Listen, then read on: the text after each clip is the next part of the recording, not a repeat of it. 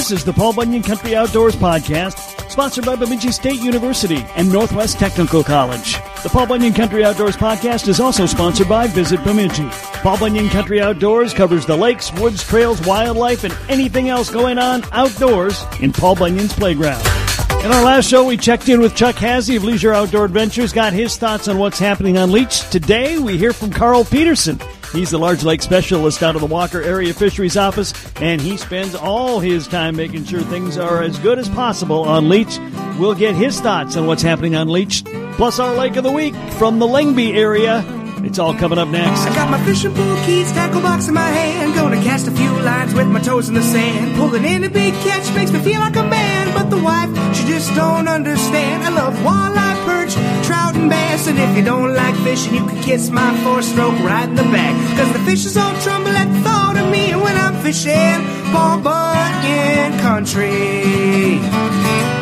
If you're fascinated by what you're hearing today, Bemidji State University might be the place for you when it comes to college. They're located amid the lakes and forests of the Northwoods, and it's the only place in Minnesota where you can earn a four-year degree in aquatic biology. It's a state-of-the-art program on the shores of Lake Bemidji, giving you high-tech lakeside facilities and ample opportunity for research and a hands-on education. You can choose fisheries biology, aquatic systems, or wetlands ecology. An aquatic biology education at Minnesota's premier Northwoods University. It's the right fit for you. Visit bemidjistate.edu. Hi, this is Toby Cavalli-Bach of Leisure Outdoor Adventures. Welcome to Fishing Paul Bunyan Country.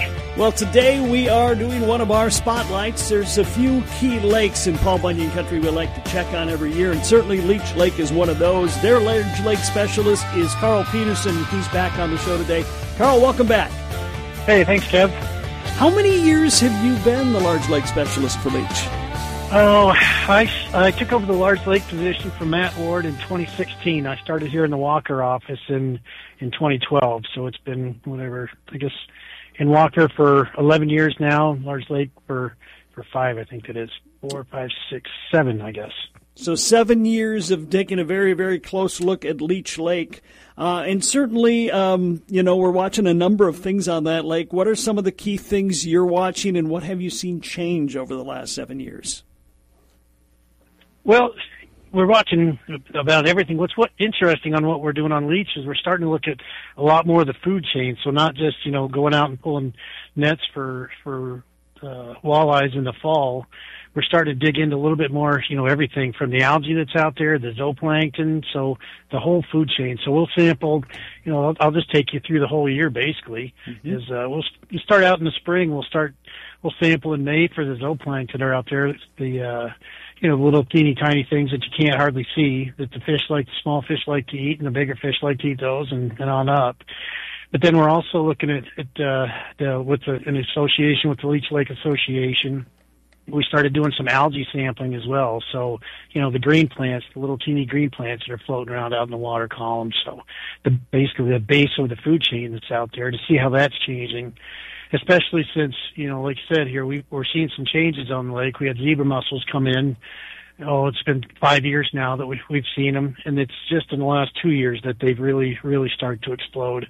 You know, not seeing in certain spots we're seeing quite a few on the docks and and on the rocks and things like that. But it's not like you know Mille Lacs where everything's covered just yet. But you know things are those things are coming. So we want to get that base of that food chain and uh, take a look at that as we track through this zebra mussel infestations. I'm assuming that uh, those zebra mussel, uh, based on what I know about what zebra mussels do, they they could affect that bottom level of the food chain quite a bit. Oh, for sure. Yeah, yeah. We've what we've seen in other lakes is it takes the you know those algae and those zooplankton to live out in the middle of the lake, and it uh, takes a lot of that food chain that's we call it pelagic, you know, basically floating out in the middle, and it filters that out and it takes all that energy and puts it on the bottom of the lake, you know, because those zebra mussels filter on the bottom and they, they excrete their waste on the bottom. So all that energy kind of ends up, instead of floating throughout the lake, it, uh, it ends up more on the benthos or the bottom of the lake mm-hmm. and in the shallows as well. So. Um, and, and obviously, uh, one of the things that you'll see with AIS, and particularly with the zebra mussels, is that uh, that clarity of water is going to change quite a bit, if it hasn't already. Yeah, we've seen a little bit of that, but you know, I, I can't put a a scientific number on how much it's changed for us. But uh, you know, Walker Bay has always been fairly clear, so I don't know that uh, it's always been kind of a more of a, a, a low light bite to start with. The main lake, that's that's definitely um, less water clarity out there. But as like I said, the zebra mussels kind of clear things up that that might turn more into a, a daytime bite as a into a more of a nighttime bite. I know that uh, I'm sure you guys have uh, have done all kinds of studies and learned from places where zebra mussel have been a lot longer than they've been here. What what are the stories you've heard? What are the things you're preparing for? You know what we're preparing for is just is you know how is that food chain food change going to be affected and how are things going to change on the lake? So you know are those are the small fish going to be able to survive small walleyes and small perch and everything going to survive into bigger fish? And we've seen kind of a mix throughout the state. You know some lakes have been really affected by it. And you know we've got lakes like cass lake that uh they've got great walleyes and really the perch growth has exploded on cass lake. So some encouraging signs of that, and they've had zebra mussels a little bit longer than us. So we're crossing our fingers that uh, that's what we see on Leech Lake. But I guess time will tell. So. Uh, as far as the status of the various fisheries, how is everything looking? Things are looking real good. We had a we had an interesting sampling year in, in 2022 what uh, what we what what we did a couple of years ago. Well, it's been quite a few years now, I guess. We uh, we started to see some changes back in 2005, 2006, where the, the population of the walleyes really kind of dropped. So they convened a, a citizen input group committee. You know, it's a group of concerned citizens and tribal represent representation and uh, university and resorts and businesses and uh, statewide angler groups and things like that. That you know, so we can discuss our results with that group and kind of you know, what do we think's going on? What are you guys seeing? What's going on in the lake? And when you're angling out there, and here's what we're seeing in our samples. We kind of, you know, we get input for them on the lake, and then we we manage it based on what we're seeing, what they're seeing, and and try to work together in those things. So, what uh, what we're seeing on the lake this last year the the catches we had really weird water temperatures like you know like uh the the warm july temperatures extended on into september. So normally what we try to do is we try to set labor day our first gill net sets are in the fall starting usually on labor day and going those two weeks after. And the goal is to have 70 degree te- water temps and dropping. So those fish are starting to move again. In order for us to catch them in the gear we need to them moving around and uh, we had in September, you know, we had 70 degrees, 80 degrees, and calm. Maybe not 80s, but you know, 70s and calm every day for the first week of sampling. Actually, first week and a half, and then it started dropping after that. So the walleye catch rates they were still within our management objectives. On Leech, we want seven to 10 walleyes per gill net is our objective, and uh, it was at the bottom end of that. It was 7.2 for for 2022 but what we what we've done with that input group and uh, is use what we call a three year running average. So it, it kind of you know those peaks and valleys it kind of evens those out. Mm-hmm. If it was a bad sampling year or a really really good sampling year, like you maybe have a, a really super strong year class coming through, so you know you don't you don't make rash decisions. So that's what we're going to look at. You know, is that is that is that drop a trend, or is it uh, just a, a sampling issue? So. Okay. But you know the management objectives were with the you know the walleyes, the pike, the perch. We're still within all our all our managed objectives from our our management plan. So things are looking good. We had really good reports um, from the perch catches this winter on the on the lake. There's there's a number of resorts that haven't plowed roads out in the past, and it was I don't know if you want to call it the perfect storm, but it was a, it was a really good storm for the resorts because people had trouble accessing the lake in the winter because we had so much snow. But the resorts, thankfully, we had some resorts so it'll plow some some really good roads out there. So we had a we had more uh, winter pressure than we have in the past because they just couldn't get out on other lakes.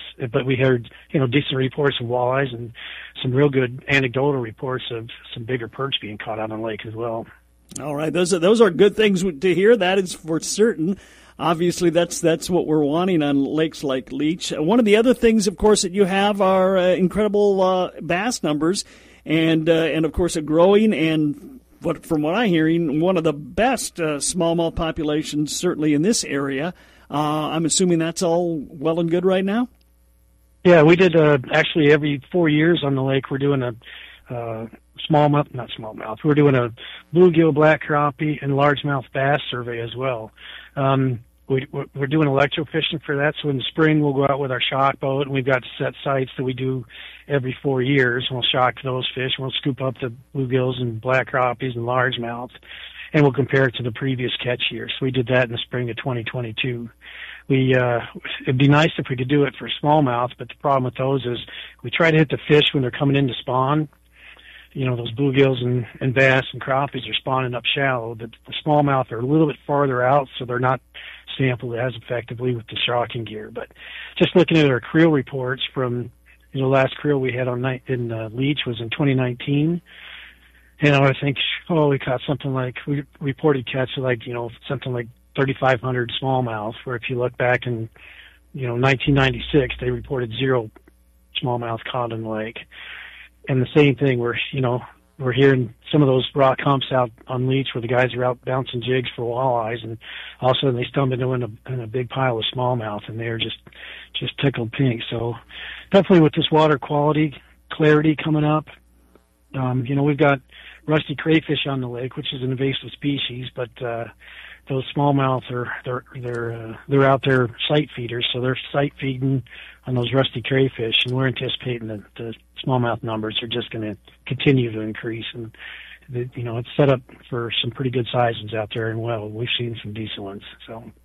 Speaking of fish of size, um, you are, of course, the place where we get all the muskies now. Everybody wants the Leech Lake strain of muskies, and certainly we've been hearing lots of reports of a lot of good sized fish over the years.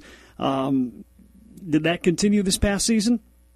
Yeah, same thing. We uh, we've been working with the muskie tournaments on the lake, the Don's Portage Bay and the Frank Schneider tournament for the past.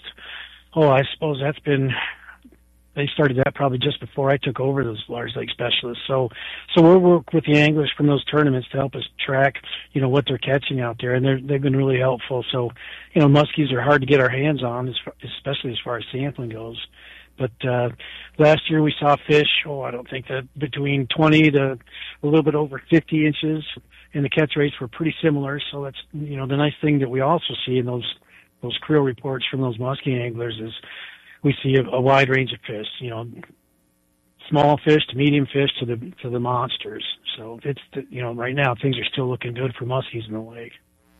It's it sounds like uh, everything's coming up roses on Leech Lake as far as fish populations go right now. Uh, I've got to say, the biologists prior to me and the weather and the anglers and everything have kind of set my, my me up for a, a pretty easy job right now. so it makes you nervous. but, you know, not to say that we're we're not concerned about some things for sure. You know, we we uh prior to this year, like the past a couple of years. 21 was a really, really strong year class for Leech. We had a whole bunch of small fish, a bunch of small walleyes that came in. It was, it was just a great hatch for that year.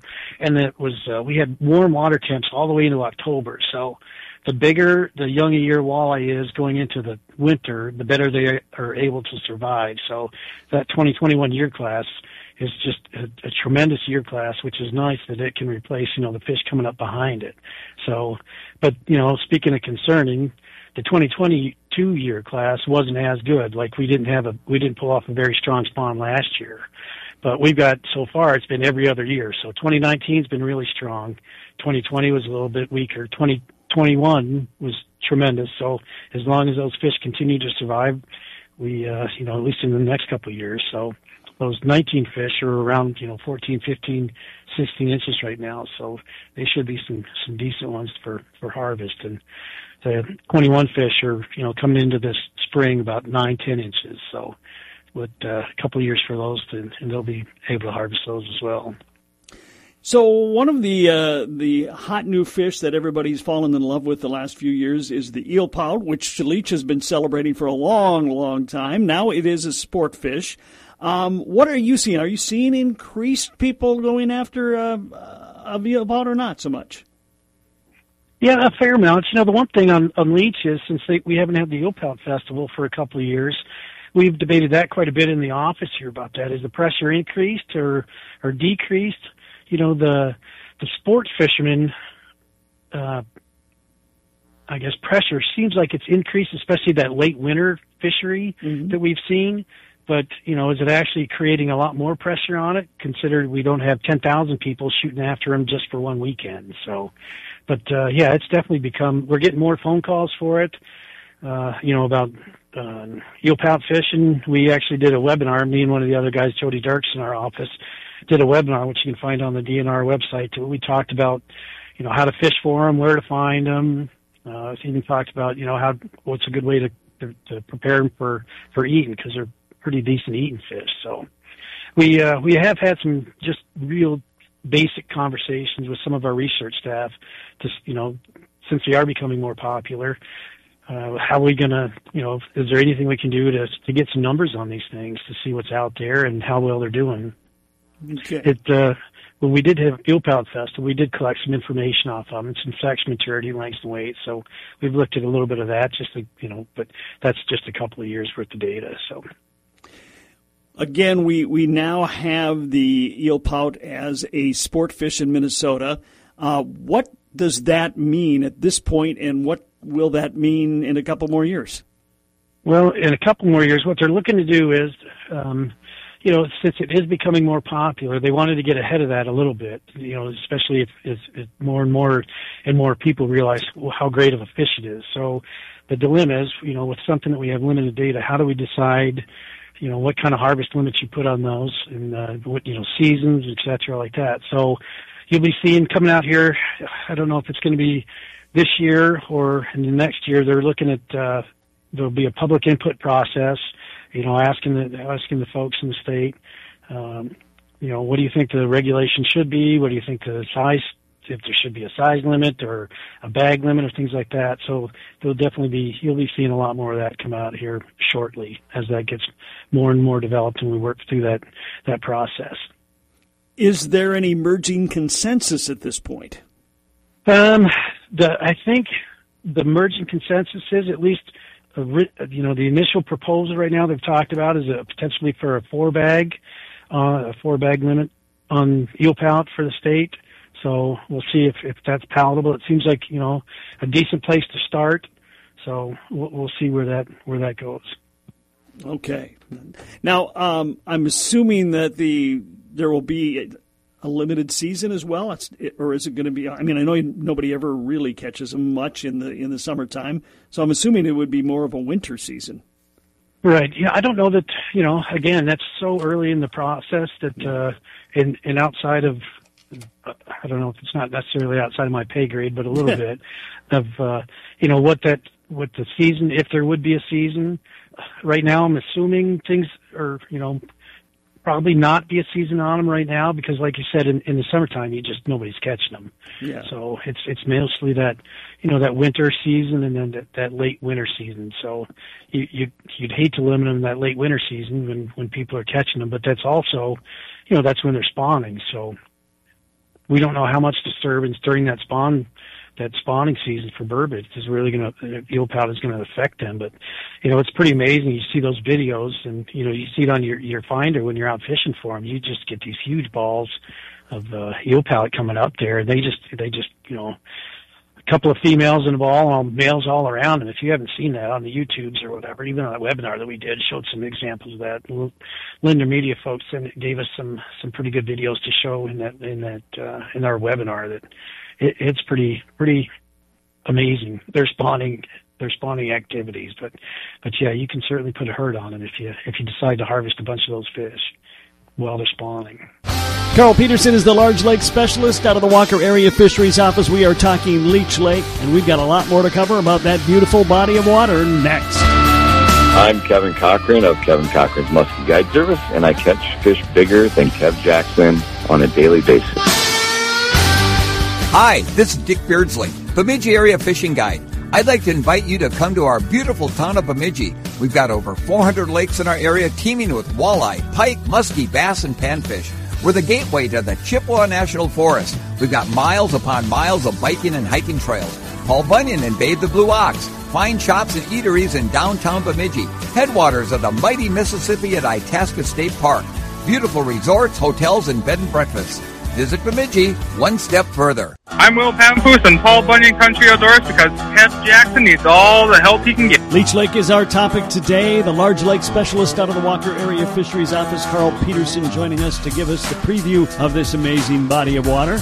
Let's talk a little bit about another fish that uh, doesn't get a lot of love, but uh, has been a sport fish for many years, and that's northern pike. Uh, how are the northern pike on Leech, and how many people actually fish for them? You know, there's a fair amount of people that fish for them. It's it's not it's not a ton. You know, I think on Leech Lake the last creel survey was you know our the uh, um, the targeting anglers. You know, I think it was 75 around 75 percent for walleyes, obviously, and then uh, uh, northern fishermen. Sometimes the northern fishermen get lumped in with with uh, musky fishermen, so that was around eight to ten percent they were specifically targeting, you know, muskies, or we're targeting northerns, or we're targeting muskies and northerns. So, but uh, you know, Leech isn't a real.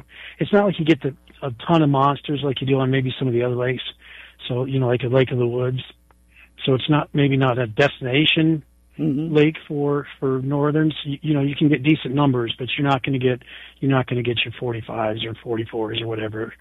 So, but uh, it's real consistent. The catch rates for northerns on Leech Lake are real consistent. We've we've always been right around that four to six uh, northerns per gill in that. So you know, decent ones out there. Now with the ten bag out there, it's more of a, you know, that's a nice thing for the resort folks. If they want to come up and they want to put some meat in the freezer, it's a decent one for that. They can get their, you know, they can get their twenties and twenty ones to fill out that ten bag and maybe a couple overs. So another two fish that that uh, you know are very popular fish on a lot of lakes. I don't hear much about them on Leech, but then when I do hear, I always hear good reports, and that's crappies and and bluegills.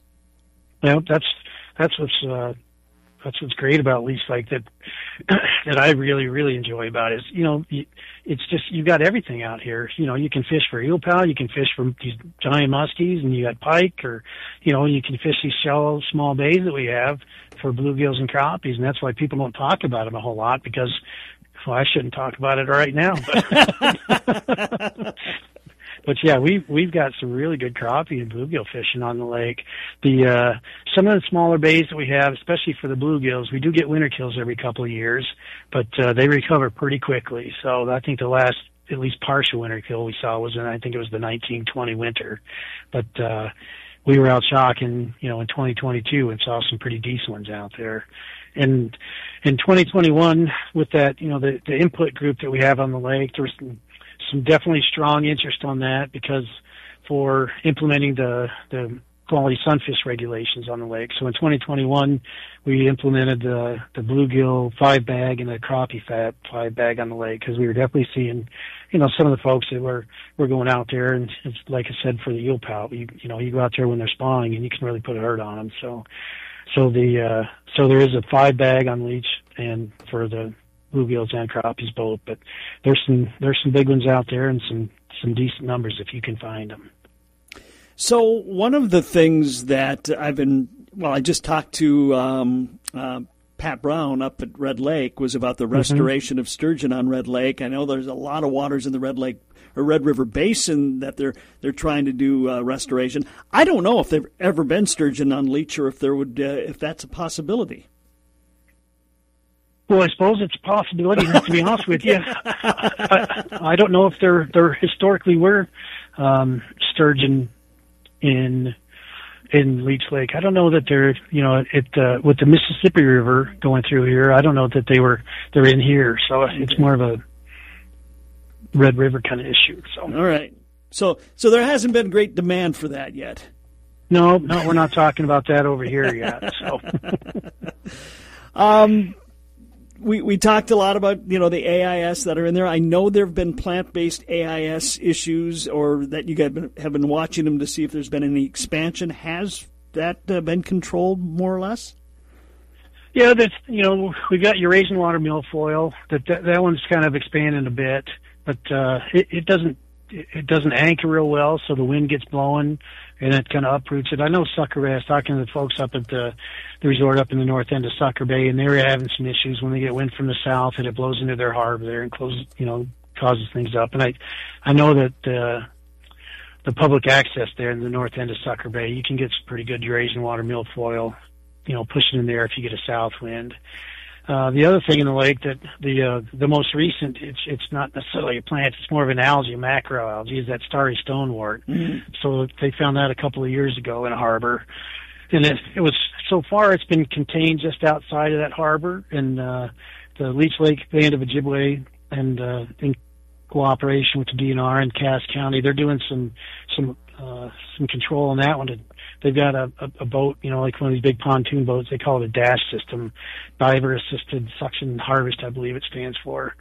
So they're actually going out there and actively removing it from the lake, but uh, and going to do some studies on that to see how much effect that has if they can actually get it out of the lake, or you know, it's once it's in, it's pretty hard to to control it. And the problem is it's it's in one of the larger wild rice beds in the lake, so we don't know right now if if that affects the wild rice. You know, if it if it kind of chokes it out, or or if it can live, you know, in between the the spaces where the wild rice is. So that's the thing, the one thing that the tribe is definitely looking at.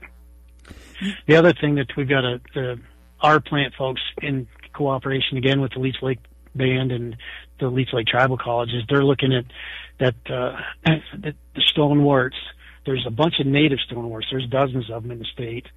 And that, you know, it's that one starry stonewort that is the, the invasive that's the problem. So they're actually doing a study on leech and actually throughout the entire state on trying to see what there is for stoneworts out there, you know, native beneficial ones because know muskrats like you know that Chara that we've got on Leech Lake and a bunch of the lakes around here that's so so important for muskie spawning and you know and other fish hiding in it, and especially perch and things like that. that how much if that starry stonewort starts to expand is it going to affect those those native stoneworts like the Chara? So they're uh, they're working on it. They're doing a study on that. They had the first year of it last year, and it'll continue this year.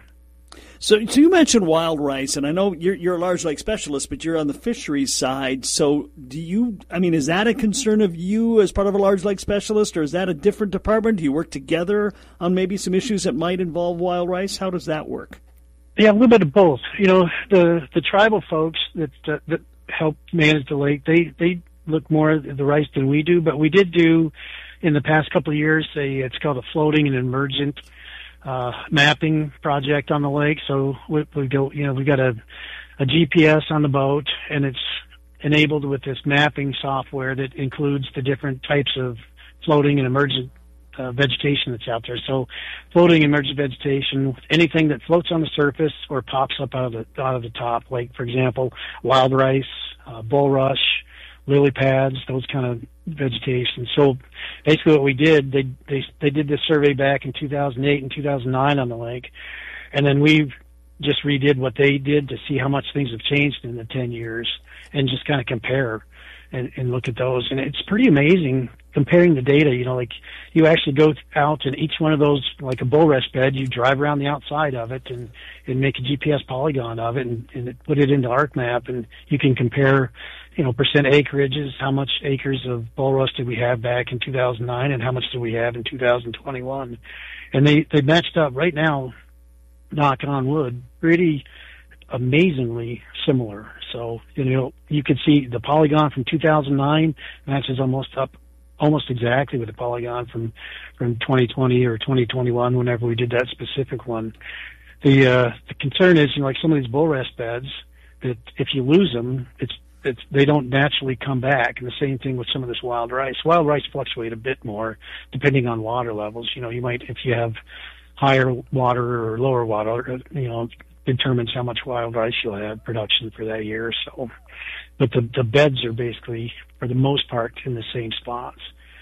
The one thing we did, we have seen a little bit more is a little bit more cattails coming in and a teeny bit, you know, it's like 0.01% uh, you know, like lily pads coming in, and the, sometimes those lily pads will choke out those wild rice beds. So that's one thing we're definitely gonna we'll keep a, a close look on in cooperation with with the tribal interests as well. Carl, we talked a lot about different things you're watching, different things you're you know you're you're preparing for that could be an issue down the road. Is there anything right now that is a concern or crisis on Leech Lake? Definitely not a crisis. No, not at all. Concern.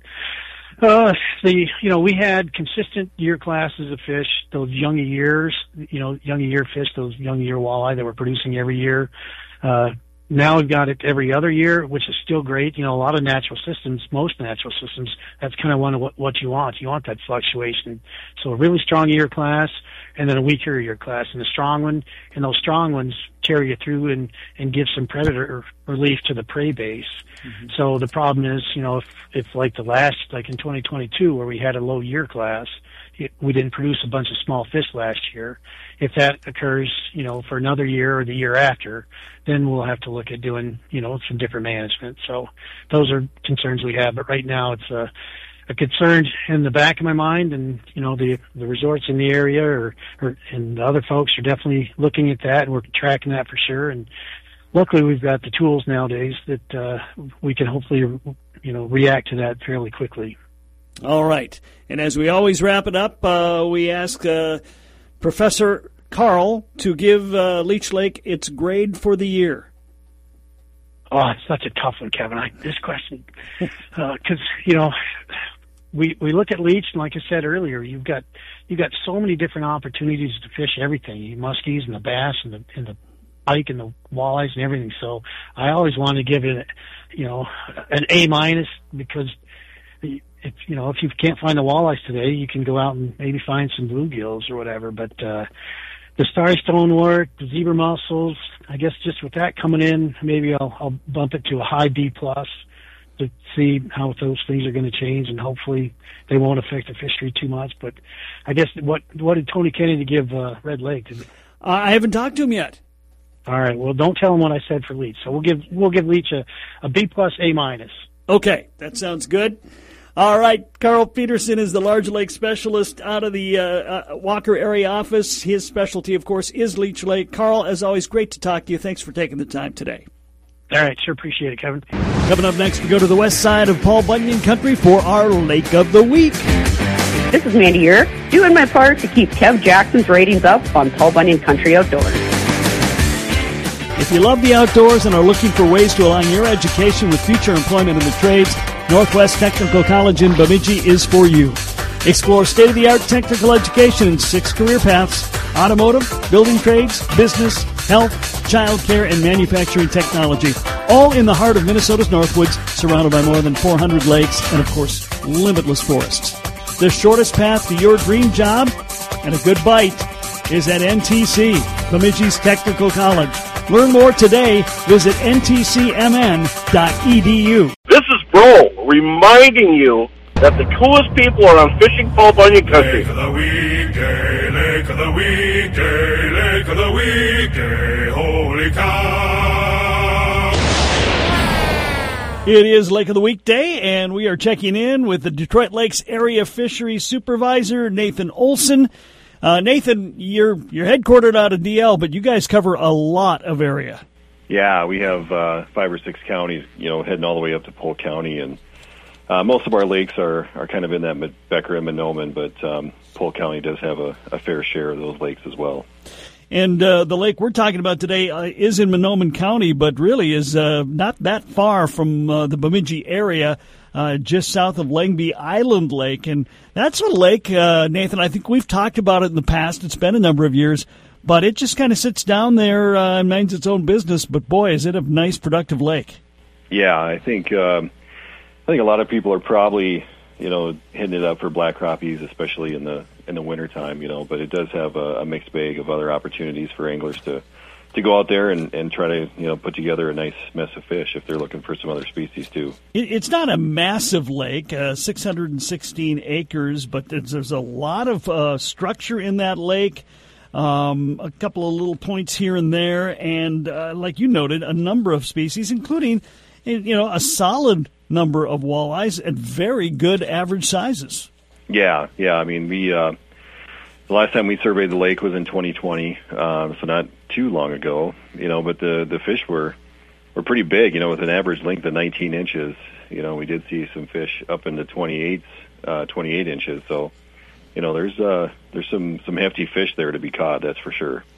Um, it looks like you've got plenty of northerns as well, and again, uh, considering the the volume of northerns in there, a decent average size. Usually, you get a lot of northerns in a lake; they're hammer handles, but this is a nearly three pound average. Yeah, I mean when uh, you know the abundance isn't isn't too bad, especially compared to some other lakes. You know or, that we've you know we definitely see worse worse populations. Um, but in 2020, you know we there's 35 percent of the fish that we measured uh, were 24 inches or longer. You know, and that's that's a pretty good statistics for for a lake like that. Um, I do see there's some largemouth bass. Is it a good population or kind of a secondary population? Uh, I would definitely say probably secondary. Um, you know, there are some some other different ways to to sample largemouth, and unfortunately, we haven't been able to to get up there and do a ton of it. But uh, just from the netting that we do do, uh, it didn't seem like there was there's a whole lot of, of abundance there. But uh, definitely opportunities, I'm sure, for people to to probably catch a, a largemouth bass or two here or there when they're out there fishing. For those who don't know uh, where Island Lake is, kind of give us a rundown. Based at uh, starting point Bemidji, how do we get to Island Lake? basically you're just you're just running down uh, Highway Two, you know, to the to the west until you hit Lengby, and then just coming straight south um, on County Road Four there. So, and then the access there is just um, on the east side of the lake. Uh, you shouldn't miss the miss the sign, but it's on 130th 35th Street. Um, hopefully, there should be one of those brown public access signs, kind of directing people to to dive off of County Road Four there and head back to the west uh, to hit the lake. Does it get a lot of pressure? Uh, I think in the I think in the in the wintertime it's it's kind of one of those go-to spots. Um, mainly because there there seems to be a pretty good contingent of people that are always plowing the road or trying to keep the access open. You know, so I think it it provides a really good opportunity uh, for you know, especially like a year this year. You know, where you you really couldn't go anywhere unless you had a plowed road. Um, I think that opens up a lot of opportunity for people, especially in the wintertime. Okay. Is it a developed lake, uh, out of the way? How does how does it feel when you're out there? Probably a little bit of both, Kevin, on that one. Um, it seems like a lot of the development is is more, um, you know, in the south end of the lake, uh, but in that north, kind of northeast corner, it's almost all undeveloped up in that area. So, um, I think people should be able to find a, a pretty good mix of both when they're out there fishing. And again, lots of different species to go for. What tends to be the most popular species? It's usually the the black crappie and walleye. So uh, I think uh, the bluegills, you know, they're the they're not bad. It's just that uh, most of the fish that we saw were were like eight and a half inches and under. You know, so um, you know if you're you're looking to put together a nice mess of fish around seven and a half to eight inches, I think you can do that on on this lake. Um, but if you're looking for sort of that trophy bluegill, then you, you probably might want to fish somewhere else. Okay. Now, um, when we get to the access, is there plenty of parking there? Um, it's a concrete access, I see, so that's helpful. Yeah, it's it's not too bad. There's, uh, I guess, it all depends on how people park, of course, um, because you know it's not it's not a paved parking area; it's just a grass area. So, um, if you got someone that kind of parks goofy, that might limit a little bit of the of the parking space. But um, definitely has a, a decent spot, you know, for for at least five rigs to be parked there. Is it uh, all a natural uh, population, or do you guys do some stocking over there? No, we're it's pretty much mostly maintained by stocking, um, and so we stock fingerlings in, in the odd numbered years in the lake. And actually, uh, White Earth Natural Resources Department has been helping us do some stocking there as well for for the walleye fingerling. So we've got a pretty good cooperative um, kind of stocking program working with the tribe uh, to help keep that lake in good shape.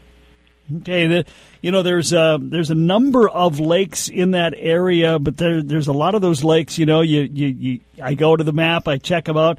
There's not much going on in them. That one's a little bit different. Plenty going on. Oh yeah, yeah, really productive. Um, you know, got a lot of uh, different species for people to, to you know. If one thing isn't biting, I'm pretty sure you'll find something else that's that's willing to to take the bait. So it's a it's a good option to keep in mind. Any concerns AIS wise or otherwise on, on Island Lake? Uh, Not so far. Nothing that we've we've heard yet. Um, so you know, cross our fingers that that it stays that way. Yeah, absolutely. I mean, that's a it's a hard battle. Um, there are a number of lakes, uh, still the majority that haven't been hit by AIS, but you know we keep hearing it, and then we kind of uh, kind of feel defeated sometimes. But uh, that's the thing to remember is it's still a majority of water that does not have AIS on it. Oh yeah, and there's there's still things, you know, some pretty simple things people can do to make sure that uh, they're not being part of the problem either. You know, just making sure you're not moving water around and and doing the basic cleaning of your trailer. You know, a lot of times it's plants, and you know, like zebra mussels can even be attached to plants. You know, so just trying trying to pull those plants off the trailer before you go somewhere else can is a big step to help. Um, far as I can tell, just from my, my, my quick reading on, on the lake, it doesn't appear, besides AIS, doesn't appear that there are any other major concerns on the lake either. It just seems to be lake that just plugs away. Yeah, I mean, we've got a lot of these, you know, you know, like you were saying, there's a lot of lakes out there, and it's just, I think, kind of gets lost in the shuffle of many other lakes and many opportunities that we have um, in the Detroit Lakes Management area and even in the Bemidji Fisheries area, you know, so it's, uh, unless you're unless you're have had a chance to get out there and you really like and have some good spots, um, there's probably other lakes that people are hitting up at certain times. It's Island Lake, our lake of the week, south of Lengby. I'm uh, and uh, Nathan Olson from the Detroit Lakes Area Fisheries Office has the details. Nathan, thanks for the time today. Yep, no problem. Fishing Paul Bunyan country.